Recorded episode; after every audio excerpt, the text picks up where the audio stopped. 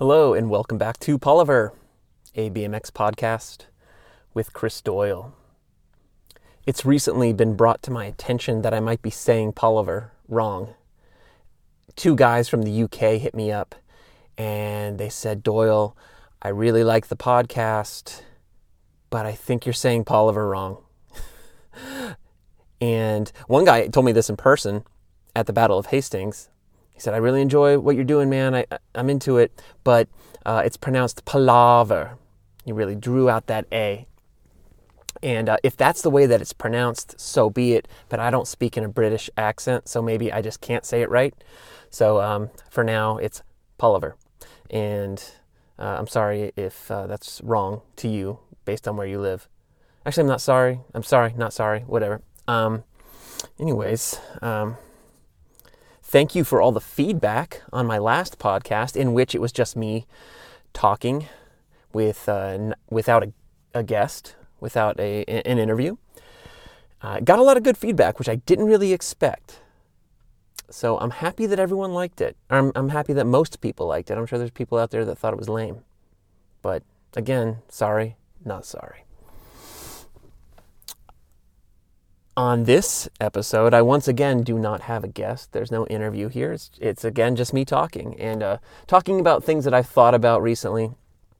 I've been thinking about natural athleticism lately and the people that have it. You know, your friend that's good at everything and it just drives you nuts. I've been thinking about that a lot. And um, I've also been thinking, and, I'm going to touch back on natural athleticism uh, a little bit later in the podcast. Uh, I'm going to dance around a little bit, much like I do. And I was thinking the other day about when I turned professional, when I started riding professionally, and I thought about the um, the attitude that a lot of adults had at that time when I was wanting to be a pro bike rider. Because when I was 13, 14, 15 years old, maybe even as old as uh, 16, I started to think, about, I started to notice in the magazines that people had sponsors. People were making money. I don't know if a lot of people were making a living, but people were making money. So it started to plant, it planted a seed in me where it was like, huh, maybe I could do that. I'm pretty good. I thought I was good.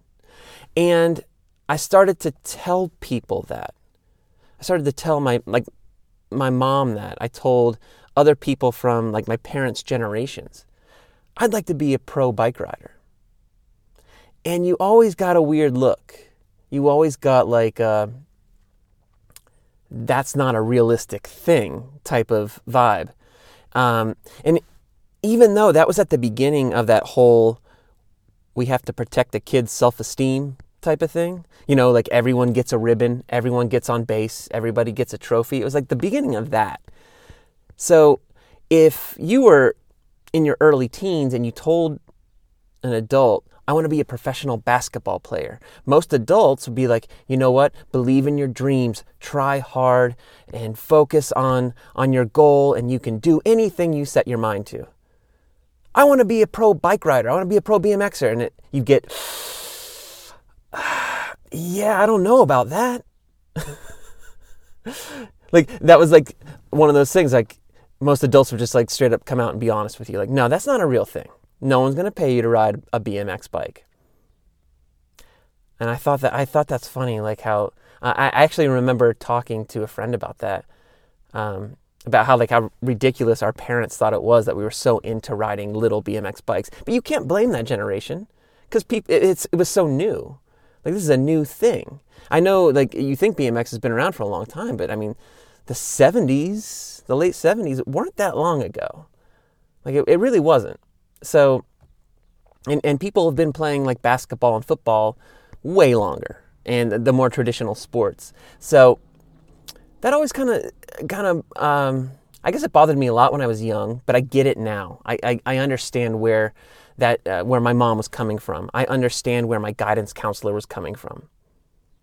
I went to this uh, I went to a college prep school in Raleigh, North Carolina, uh, a private school where the whole goal of this high school is to send you on to uh, college, sometimes a decent college. And most of my classmates did go on to decent colleges. And like a lot of my classmates didn't go on to like a trade school. They didn't jump right into the workforce. Um, that wasn't something you heard about. And most of the most of the people didn't even like go to like community college or anything. Like they went on to like real deal colleges. I forget what the percentage was, but it was like they had like a 90% rate of like getting uh, their their students into decent colleges. That's that's the high school that I went to. And I wanted to be a pro bike rider. And and also I know everyone's thinking uh, the weatherman thing as well, but uh, that didn't come until till later. Um, but uh, I remember sitting. It was the beginning of my junior year, and I'm telling my uh, guidance counselor about riding riding bikes, and I didn't even mention that I wanted to be pro yet. But I was like, oh, it'd be really cool to like do something like this, and, and this maybe even do something in the industry. And he's like, looks at me, he's like, hey, no one's gonna pay you to ride a little bike. And again, I I was mad then, but now I get it. And I was kind of like, and I'm like, I brought actual proof. I brought a magazine. Like, look at this this this bike this guy's riding. They're paying him. This shirt, the or the logo on his shirt. Like they're paying him. Like, see this contest? These guys made money. And I, I mean, keep in mind, like it was contests where like first place was 300 bucks. As a 15, 16 year old, that's a lot of money, but in, in the real world, it kind of isn't. So, you know, I was mad then, but now I get it. And uh, and yeah, so um, I, it was actually later that year. I, it was my first pro contest, and I, I, made finals. I made some money, and that was what kind of kick started everything. Um, but I did get accepted to a couple colleges, um, surprisingly, for how bad my grades were and how bad my SAT SAT scores were. But um, what was I talking about? Oh, I was going into uh, natural athleticism a little bit, and again, I'm going to touch on that later. But um, since I'm talking about high school, glory days, uh, Polk High, three touchdowns, one game. uh, I hope um, I hope you guys get that reference. Anyways, uh, I went to school with this kid who um, natural athlete. He was like, uh, and keep in mind, no one in my high school rode BMX. It was just me. Uh, all my other riding buddies went to different schools. So I'm the only bike rider in my school, but I had become really good friends with this kid who was like our star tennis player. His name was Casey Degnan. And we're still friends to this day. We still talk every once in a while. So uh, Casey was our star tennis player, and he went to college. I don't know if he got a scholarship to play tennis, or I don't know if it was like a partial scholarship, but regardless, he played tennis in college. And he ended up having like a pretty gnarly elbow uh, injury in which he had to have a, a, a you know, a, a pretty serious surgery, which he thought was going to derail his tennis career. But he switched hands and learned how to play with his opposite hand. And he got so good playing with his opposite hand that he took his team, he took his, his college the farthest that they'd ever gone in like the NCAA tournament or something like that. Um, my facts might be a little bit off on that, but uh, you kind of get the gist. He was just natural, like naturally gifted athlete. And, he, and Casey later went on to become a professional ultimate frisbee player. He got so good at playing ultimate frisbee, he turned it into a profession. And now I think he owns, or he's like partial owner of like a ultimate frisbee club in North Carolina. Like, it's one thing when you tell someone that you're or riding a BMX bike professionally seems ridiculous. Imagine being a professional ultimate uh, ultimate frisbee player. Like that's got to be. Uh, well, I don't know. People might relate to that more because everyone's thrown frisbee. Not everyone's jumped a BMX bike, so maybe uh, it's less ridiculous to be an ultimate frisbee player than it is to be a professional BMX bike rider. But shout out to Casey Degnan for you know taking that that passion for playing frisbee and turning it into a career. That's awesome natural athleticism. Well, that sounds like, is that a song lyric? Take your passion and make it happen? Take your passion. That's right. It's. I told you my musical taste was whack. Um, that's from that Flashdance song. What a feeling. take your passion and make it happen. Oh, wow, that's funny. Um, so today is May 10th, 2020. It's Mother's Day. So hopefully you're doing something nice for mom today. Buying her some flowers, taking her out to eat, or whatever you guys like to do.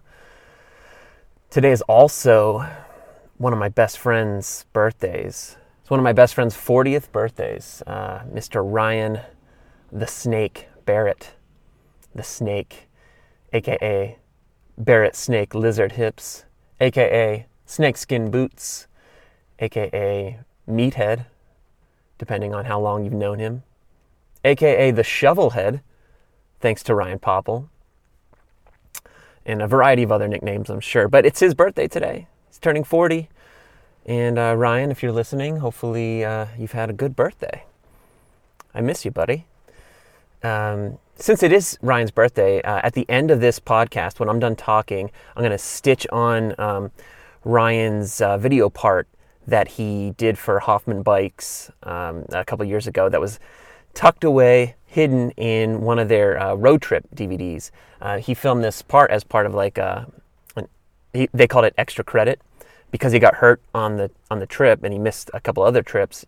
So um, this amazing, amazing part has been like kind of just tucked away in this uh, relatively unpopular video, and uh, I'm to put it on the end of this. Uh, if you're if you're watching this on YouTube, I'm going to put it on the end when I'm done talking, and uh, hopefully everyone can enjoy that and appreciate that because uh, it's one of my uh, favorite video parts, especially from Ryan. But I mean, Ryan's a pretty meticulous guy, so like every clip was like specially chosen and uh, and filmed. I did a couple of I filmed a couple of the clips very poorly, um, but yeah, you'll realize this dude kills it on uh, on everything: park, dirt, street, everything. It's uh, in the it's edited really well, and uh, it's got a really cool song by Q and Not U, and uh, you should uh, look forward to that after I'm done uh, talking about nothing. um, so uh, as far as like content goes for BMX stuff, uh, I've been really uh, stoked on what Dave Freimuth is doing with the VHS BMX Instagram, where he takes a video from like the the VHS era, and he talks a little bit about that video. He puts up clips, and he has uh, someone that's involved in the video do like a little uh, written intro for it. I did one for uh, a video that me and my friends made back in the day called Stock, and uh, I don't know, the content's really, really cool. He recently put up a bunch of stuff of Kurt Schmidt that will blow your mind if you, if you want to go and watch that. Um, also, my buddy Dave Mavro has been killing it lately on social media, putting up a lot of um, contest footage from, God, Dave was at, you know, the biggest contest in the last 20 years. He was filming for Fuel TV and probably a variety of other projects as well. And uh, putting up stuff from like X Games, Dew Tours, Elevation, Backyard Jams. He's got all this like crisp, unseen footage. So go check him out on YouTube and on Instagram as well. Um, what else? Uh, I was thinking about this the other day. And I tried to think about how I was going to talk about this. So I might not make much sense here, but I'm going to go for it anyways. Remember how I was, saying, I was saying earlier when I was talking about me wanting to be a pro bike rider, or really just wanting to be involved? I wanted to be at the contest. I wanted to be in props. Um, I wanted something from BMX. Now I realize that BMX doesn't owe you shit, doesn't owe anybody anything, um, and nobody owes you anything. But I wanted to be a pro bike rider, and I wanted to be involved. And does anyone else remember a time in BMX when that was really when that was like frowned upon like if you had told somebody like yeah i really want to quote unquote make it in bmx then you kind of got hated on by the hardcores you're kind of like ridiculed because it seemed and i don't know if this still goes on but if your intentions for riding were anything but quote unquote i'm just having fun I, I, I all i care about is fun and just be having fun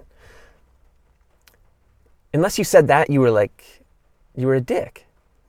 And again, I might just be, I've, I've built this up in my mind, but I remember being asked questions, both like uh, you know, being interviewed and, and uh, like at a contest or something. Someone asks you, How, "How's the weekend going? How's the course?"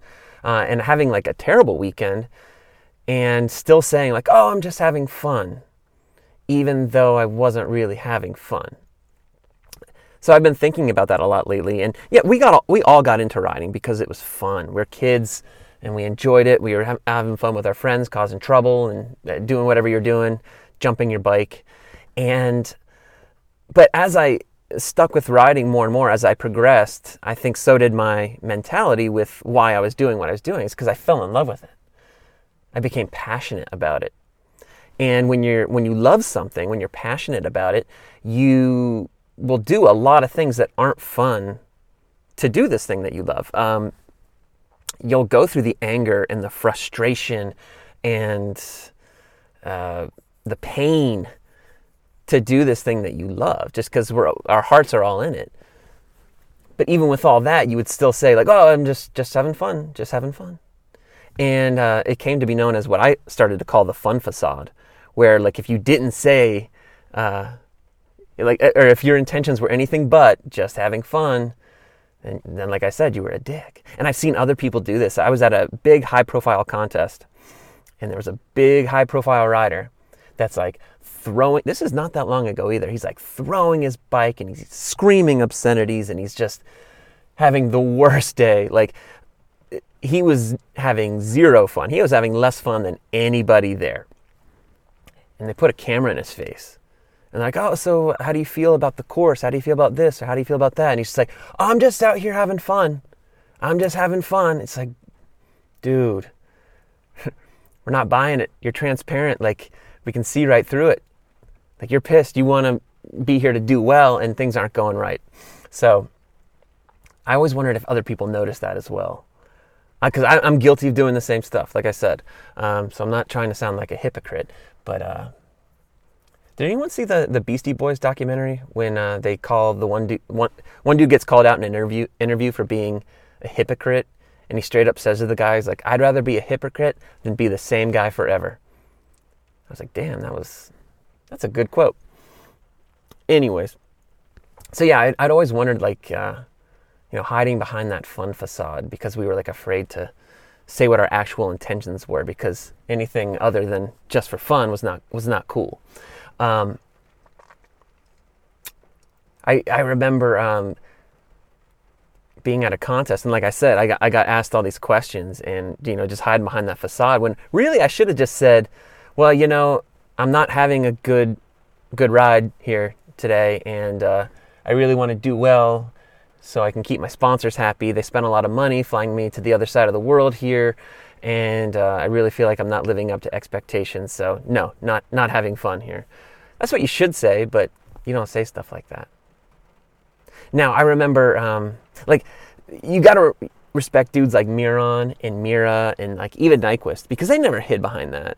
You never heard them like have to, to say they were just having fun. I remember an interview one time with Jay Miron where he uh, he'd won this big B3 contest. And they're interviewing him after the contest.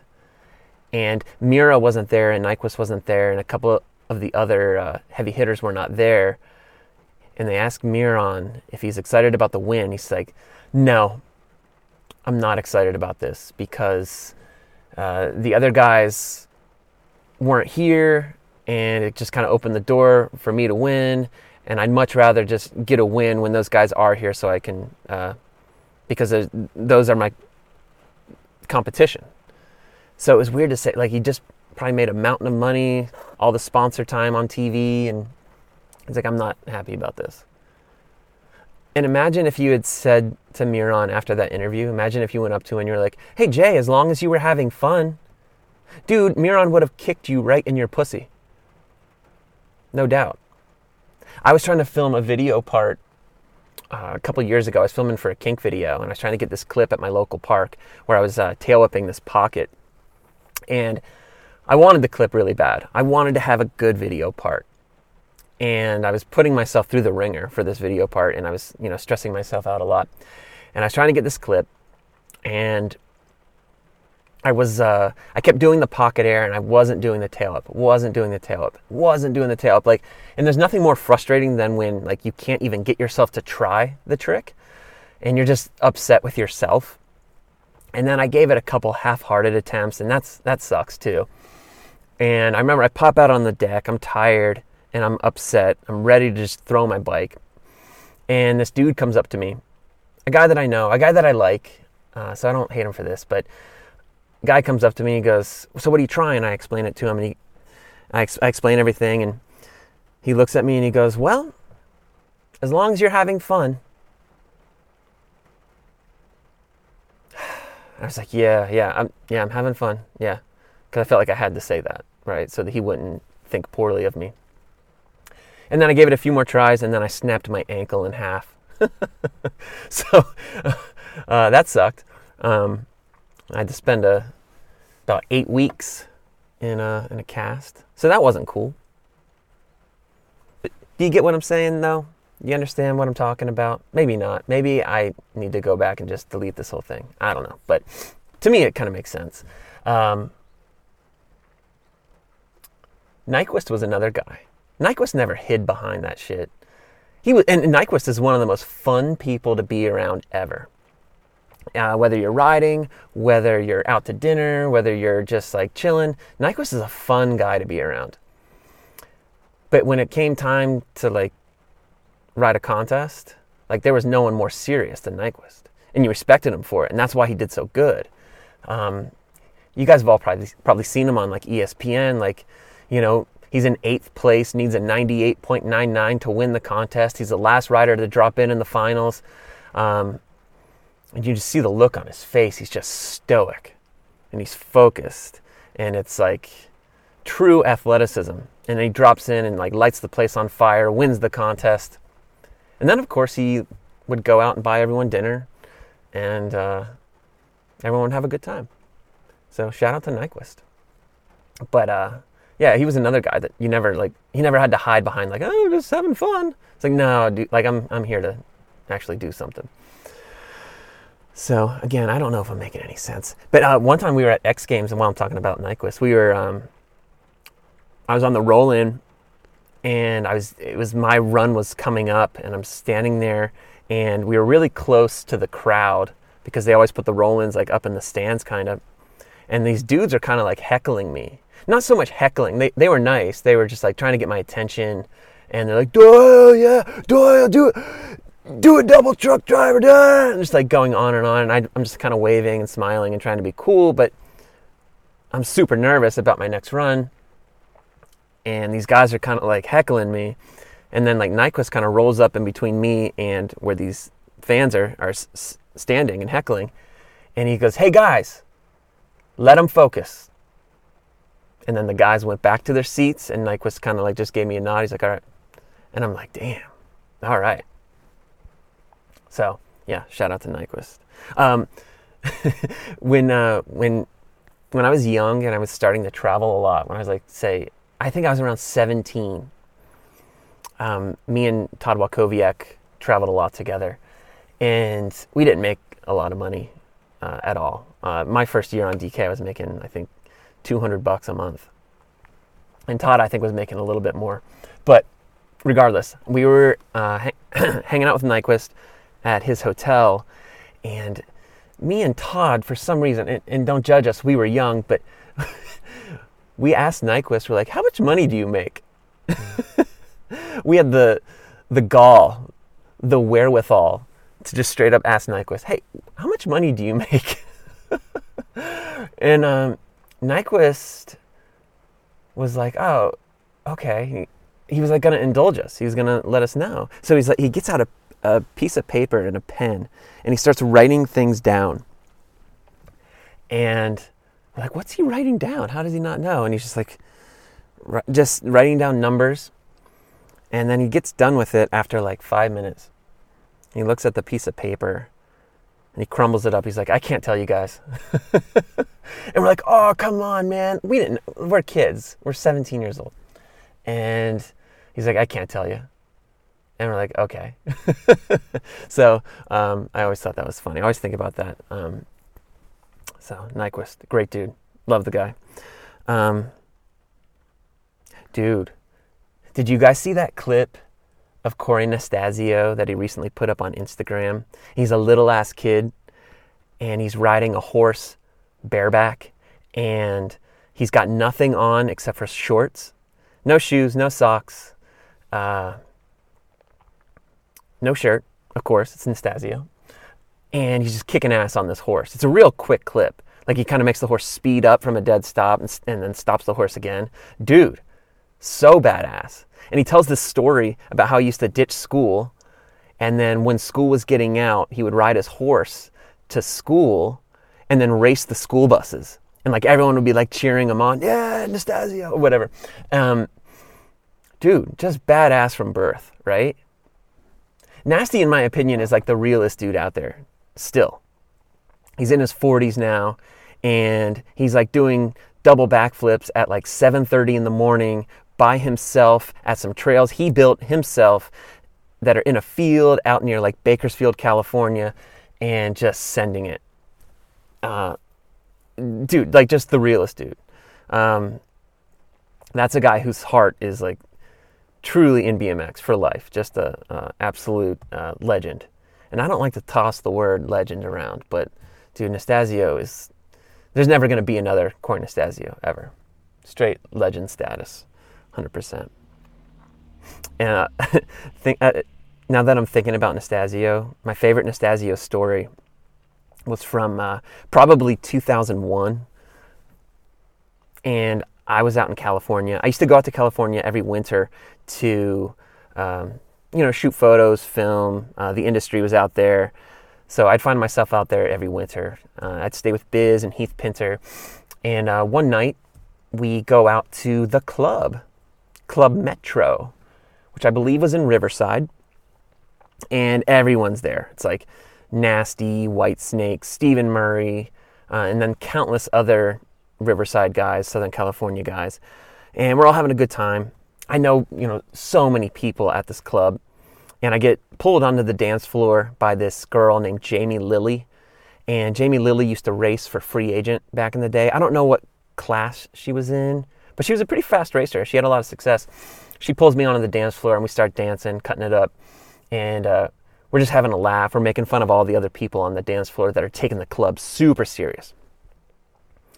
So I'm on the dance floor and I start feeling this this pulling at my shirt. And I turn around and it's nasty. He's like, Doyle, we're gonna go outside and fight these guys. Come on, man, let's go, let's go. And I'm like, dude, I'm I'm good. I'm nasty. I don't want to fight anybody. Why am I? Why would I fight anybody? And uh, he gets distracted and then leaves me alone. Goes to somebody else. And then a couple of minutes pass and I feel the same pull at my shirt, and it's Nastazio again. Doyle, come on, we gotta fight these guys. Come on, let's go. He's pulling harder, and I say, "All right, Nasty, I'm right behind you." And I, uh, he runs toward the door, and like there's a bunch of people going outside either that are either in the fight or going to watch the fight that's about to happen, and I took like two steps off the dance floor and I'm like, I'm not going outside. so I go back to the dance floor and I continue dancing with Jamie Lilly. And uh, I think about five minutes had passed and I'm like, I wonder what's going on outside. And I noticed like some people starting to come back into the club. And I go outside and like everyone's kind of like sitting on the curb and people are trying to get themselves together and you can smell that everyone's been pepper sprayed or, or was it mace i don't know but um, we'll say pepper spray for the sake of the story um, so uh, stephen murray's like sitting on the ground trying to get himself together my eyes my fucking eyes oh my eyes he had gotten pepper sprayed in the face and he had had LASIK eye surgery like two days prior. he just got pepper sprayed in the face. Um, and I go over to Nasty, and Nasty's trying to get himself together. I'm like, so uh, did I miss the fight? and Nasty looks at me and he just starts laughing, just starts losing it. Like, ah, Doyle shows up late to the fight. I love it. And uh, that's kind of where the story ends. But then, like two days later, we're at Nasty's house and we're uh, we're like bullshitting and we're telling the story again, and he's telling everyone the same story that I just told you, but in his version of the story, for some reason, I come out of the club and I'm not wearing a shirt and I'm sweating. So that was like his version of the story was like a little bit different. So that story made it into Stephen Murray's book, and uh, I'm wondering what their version of the story is like because they were actually outside and you know they were getting ready to throw down. I don't know if any punches were actually thrown or if everyone got pepper sprayed beforehand. Not really sure, but uh, if you have a chance to read that book, I, I think the story's in there. Because I told that story to Nasty, and Nasty's like, "Yeah, that's in there, man. That's in there." oh man, so yeah, shout out to Nasty. Shout out to Club Metro. Dude, you know who's a good dancer? And this might not even surprise you, but do you know who a good a, dude that can cut a rug is Mike Aitken. Mike Aitken can fucking dance. And again, that might not surprise you. You're like, of course, the dude's got the best style on a bike. It's no wonder he's probably that good at everything. You know, I always wonder, it, like those dudes that have just amazing style, would they like, if they played tennis, would they just have the best looking swing? Or if they played golf, would they just have the best swing? Or um, if they were swimmers, would they just have more style in the pool? I don't know. But Mike Aitken can dance. And this is how I know this. Because Aitken came out to Erie when I lived in Erie in 2001. He came out in the winter, which was crazy. Uh, came out, and my two roommates, which were Mike Cesney and Chris Bennett, I'm really being a name dropper on this episode. Um, my two roommates, they had girlfriends, and every evening they would go spend time with their girlfriends, and Aitken would look at me like, Doyle, what the fuck, let's go ride. And I'd be like, okay. So we would go out to Tim Shivers' barn uh, the electrical barn that you've probably seen in like countless uh, Square One videos and things like that. And we would ride. Um, at this barn, Aitken taught me how to do downside fast plants on walls. Pretty sick. So we're at Tim's barn, and I think either BJ Gritza or Justin Kendall was there. And they're like, hey, there's this party in Edinboro if you guys want to come to this party tonight. And me and Aitken are like, yeah, we'll go to this party. So we go to this party that's in the basement of a frat house, and they're playing some really good music, and you know, the music just was hitting Aitken right, and he just starts uh, dancing, and he's like dancing good. He was kind of goofy, but you could tell he knew what he was doing. Um, yeah, he starts cutting it up in uh, in the basement of a frat house, and everyone was loving it, and like everyone pretty much started dancing after that. And uh, these girls came up to us and they're like, oh my God, everyone here is so boring except for you guys. You have to come back tomorrow night. We're having another party. So um, we got invited back the next night, went to this party, cut it up again. Um, and Aitken was like the hero because he, dude could dance. And I think, I think the second night we brought Steve Cuesta and maybe Delfrano, maybe um, maybe Napolitan was there too. I don't remember. Um, I actually I know Cuesta was there because Cuesta got up on a pole and did some weird shit. But uh, if you know Cuesta, that's not surprising. Anyways, see this is why you follow me, right? This so you can uh, hear the things about your favorite pros that you just didn't know about. There's your Mike Aitken story. Dude can dance. Shout out to to Mikey, um, you know the most hardcore bike rider to ever live. And in, in fact, that's not really my quote. Um, that's I'm quoting um, Heath Pinter, who Heath Pinter, if you don't know it, is like the best storyteller, and he's one of the smartest, most articulate people you could ever hope to meet. Um, if you ever uh, get a chance, sit down and talk to Heath and have him tell you a couple stories, because you will uh, you'll lose your mind and you will laugh so hard.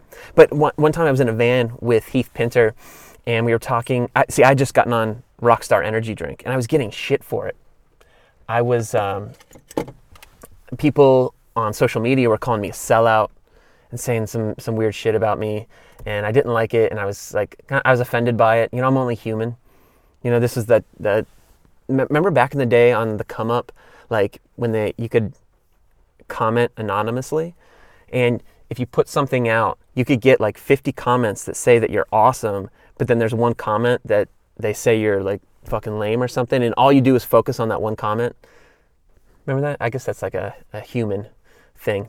Regardless, um, people were calling me a sellout. Oh, fucking sellout, ride for Rockstar, corporate deals, blah, blah, blah. And I was bummed, and I told Heath about that. And Heath broke it down to me. And he's like, all those people that call, will call you a sellout, have they ever had to turn down a deal to ride for an energy drink company? Probably not. And he says, you know, until that person can turn down a, a company like Rockstar, then they can't tell you shit. So fuck them. I was like, oh. Once again, Heath makes total sense. And that's and then he says to me, he goes, that's why Mikey Aitken is the most hardcore bike rider of all time. And I said, What? he goes, Yeah, Mike Aitken is the most hardcore bike rider of all time because of the deals that he turned down to stay loyal to the companies that he rode for. And I thought a lot about that. It's like, wow, yeah. Because Mikey had so many deals on the table at one point. I mean, I'm talking uh, GT, Mirraco, um, uh, I, I, think Specialized. Uh, Specialized, I'm not sure. I think I think he got offered to ride for Specialized, but he had all these like big money deals that he was just turning down because he wanted to stay with Fit. Or um, he left Vans to ride for Lotek, which was the B- the core BMX shoe brand. So that is why, um, and, and again, these these are all like Heath's words that I'm just spilling onto you. Um, but I always thought that was really interesting. I always thought about that. Like you can only be as hardcore as your options will allow you to be. And until and before you call somebody, you know, a sellout or whatever, you got to like, were you ever offered a, a chance to do this or that? A lot of times, no. But hey, sometimes I guess there are people out there though that like have turned down like big deals that they can talk shit talk shit because you know they've uh, they've been there, they've done that. Again, once again, I feel like I'm not making any sense. I'm just kind of spitballing here, just uh, talking for your enjoyment. But uh, maybe I should wrap it up with that. Um, hopefully, I didn't embarrass Mikey too much. Uh, hopefully, you guys have enjoyed this. Yet another uh, solo performance here um, for my podcast. Hoping I can get to a guest as soon as quarantine lifts and uh, we can all get together again. Also, um, stay tuned if you're watching on YouTube. Um, be sure to stay tuned for this uh, Ryan Barrett video part that I'm going to try and throw up real quick. Enjoy that, and then go wish him happy birthday or happy belated birthday if you're hearing this later. So, uh, thank you all for listening, and I hope to see you all soon.